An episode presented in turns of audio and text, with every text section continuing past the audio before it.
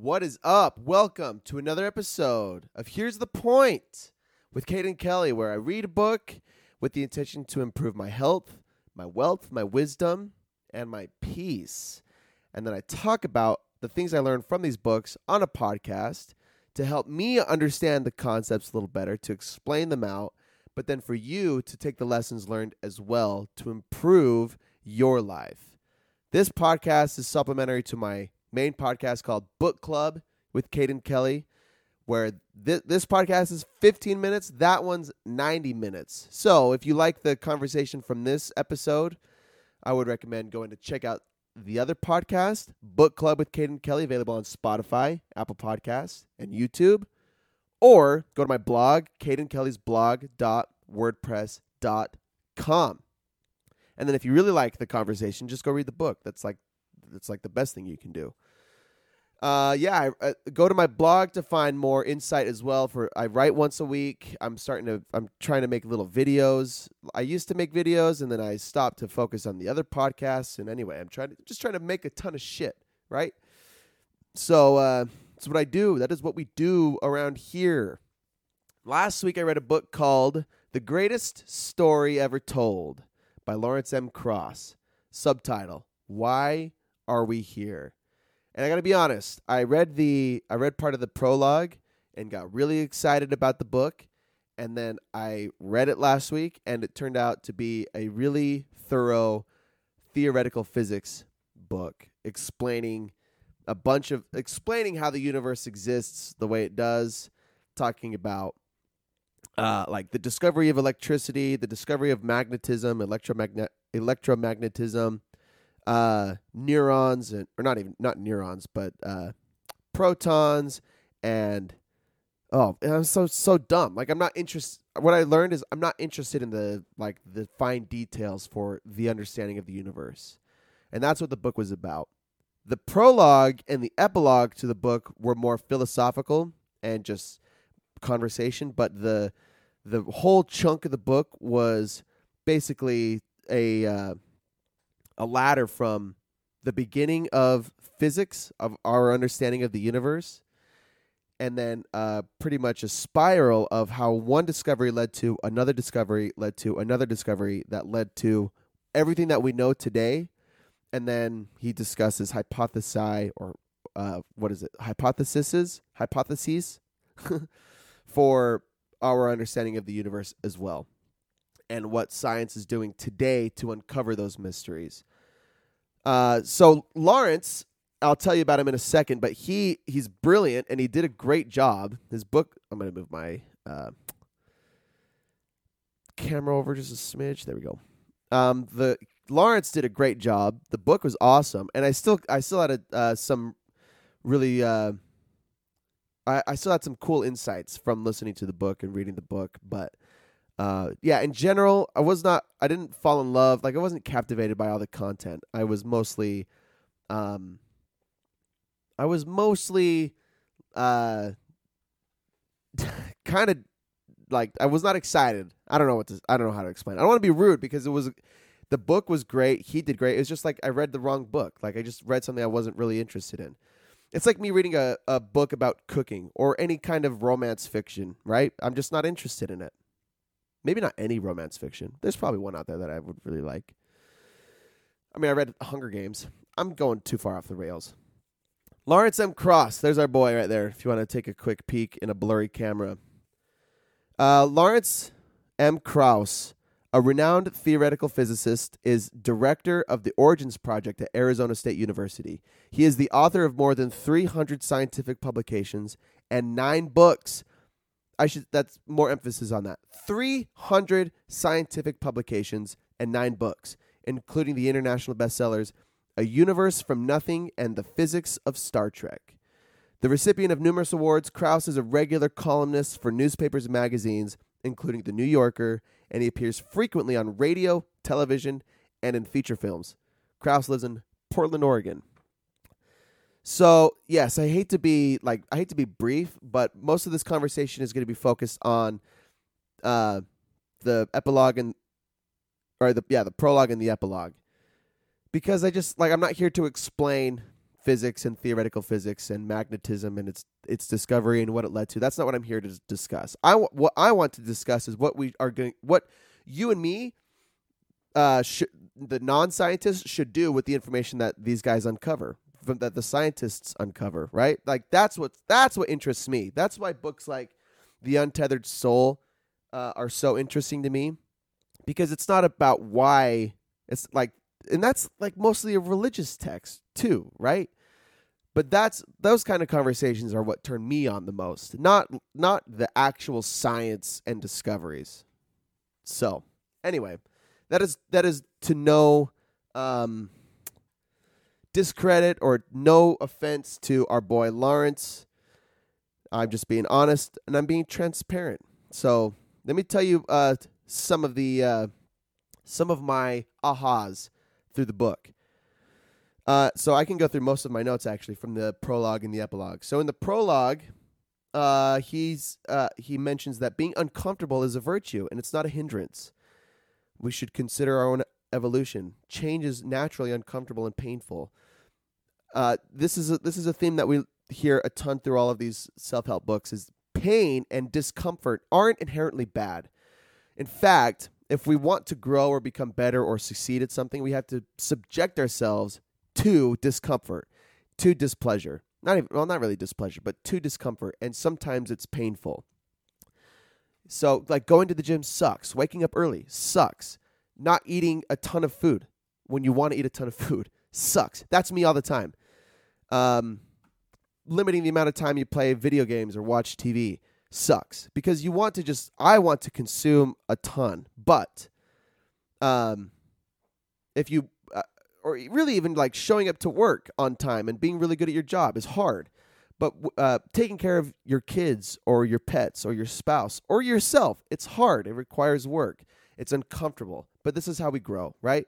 He uses this this analogy to uh, um, help us come to terms with the natural uh, discomfort that comes by believing or understanding that there is no inherent divine purpose to the universe.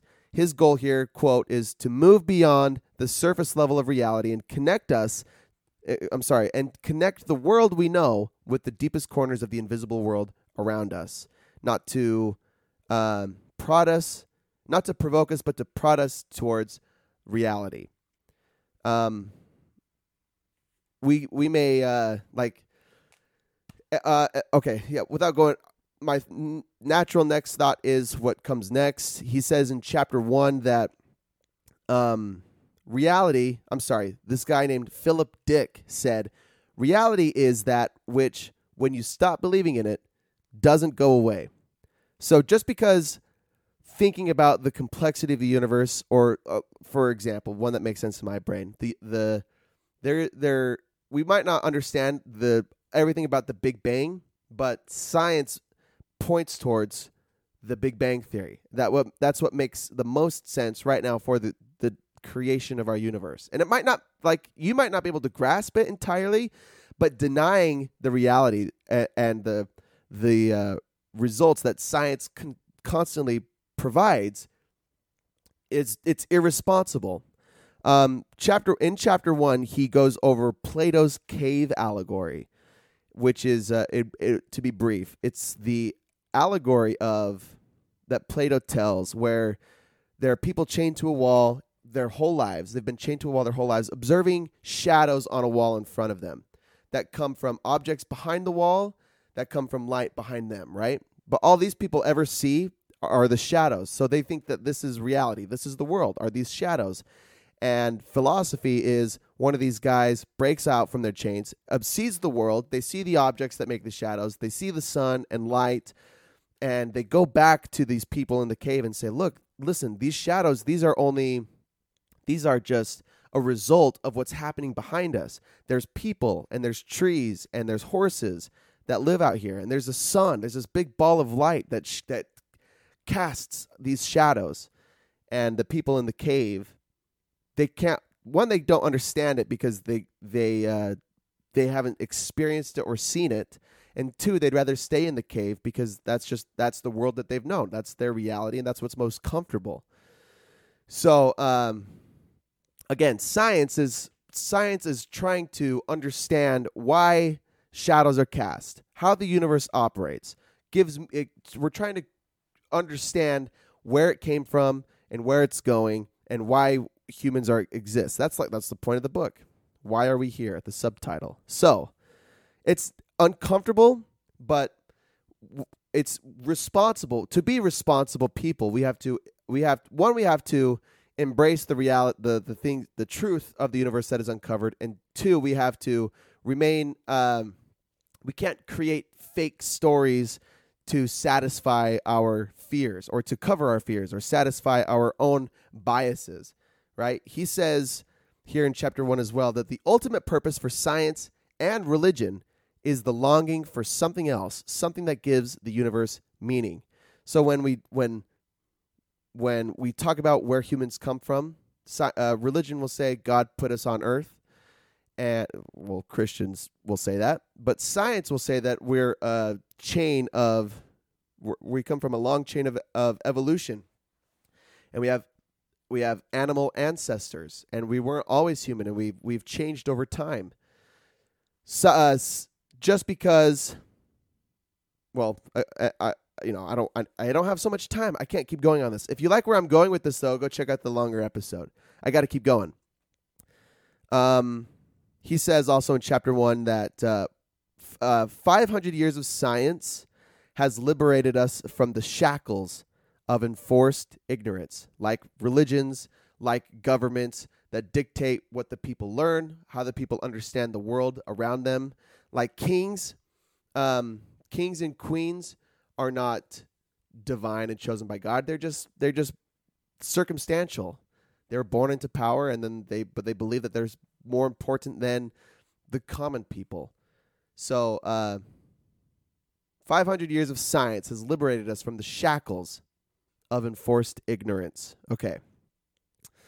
Um, yeah, and then that's that's chapter one, and then really the rest of the book is the chain reaction of discovery to discovery. It starts with Faraday discovering electricity, and then it goes to Maxwell discovering the interconnectedness of magnetism and electricity using mathematics and light. See, I'm not here to I'm not here to like explain how this happened.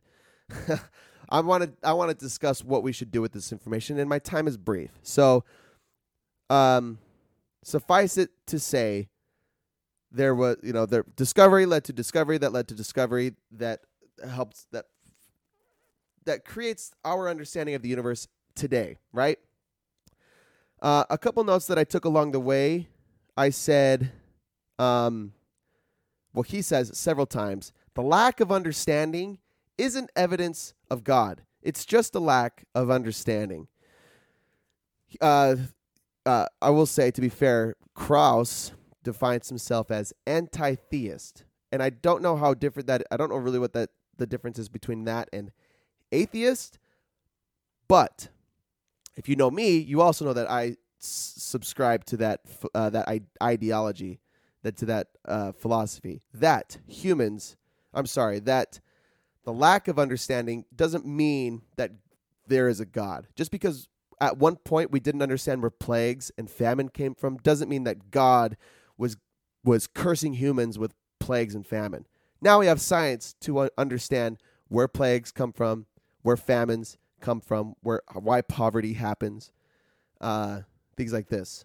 So, uh, yeah, yeah, like just just just because we don't understand where something comes from doesn't mean that God is the the reason behind it. Um, I gotta be brief, so I gotta wrap this up. You know, we're we're already at our time, and I haven't hit the epilogue. So I'll say this: there, I had some other really, uh, really deep insights from the epilogue. Um, but I'll I'll end it with this. This a quote from Albert Einstein, and Socrates said it in a, uh, something similar as well. The more I learn, the more I realize how much I don't know. The more I learn, the more I realize how much I don't know. I said we shouldn't be afraid or upset that we don't know where we come from, why we're here, and where we're going. Anyone that claims that they know is trying to cover their discomfort that exists without knowing. To me, it seems more responsible to admit you don't know the answers than to believe in something that isn't proven, even if it makes you feel better. I'm not here to say don't believe in religion. I think there's good things that come from religion, but I think it's more responsible to learn to be comfortable with the with reality. And reality is we just don't know. It's not that it's not that there isn't a God or that I- there isn't a higher power. We just don't know. Krauss might say he might be anti-theist, he might be anti-God because of science, but Christians will say, well, God uses science to create the universe. And so like if science leads if the if science leads to the discovery of God, that will be groundbreaking. That will be monumental. But we're not there yet. So I can't say confidently that there's a God. I won't say that. I also won't say that there isn't a God because I don't know that either. Uh, this, this you know this book turns into kind of a religious conversation because that's what I'm interested in. I'm not interested in electrons and protons. I'm interested in religion and philosophy, really. So that was the greatest story ever told so far. Why Are We Here by Lawrence Krauss. If you like this, go check out the longer conversation book club with Caden Kelly. Go read the book if you're into physics. And um, you can find everything on my blog, Caden Kelly's blog.wordpress.com. You'll find links to the other podcasts. And you can you can follow my Facebook, YouTube, or Twitch to join next week's conversation live. Share your thoughts, share your ideas, and uh, other than that, we'll be here next week, baby. See you then.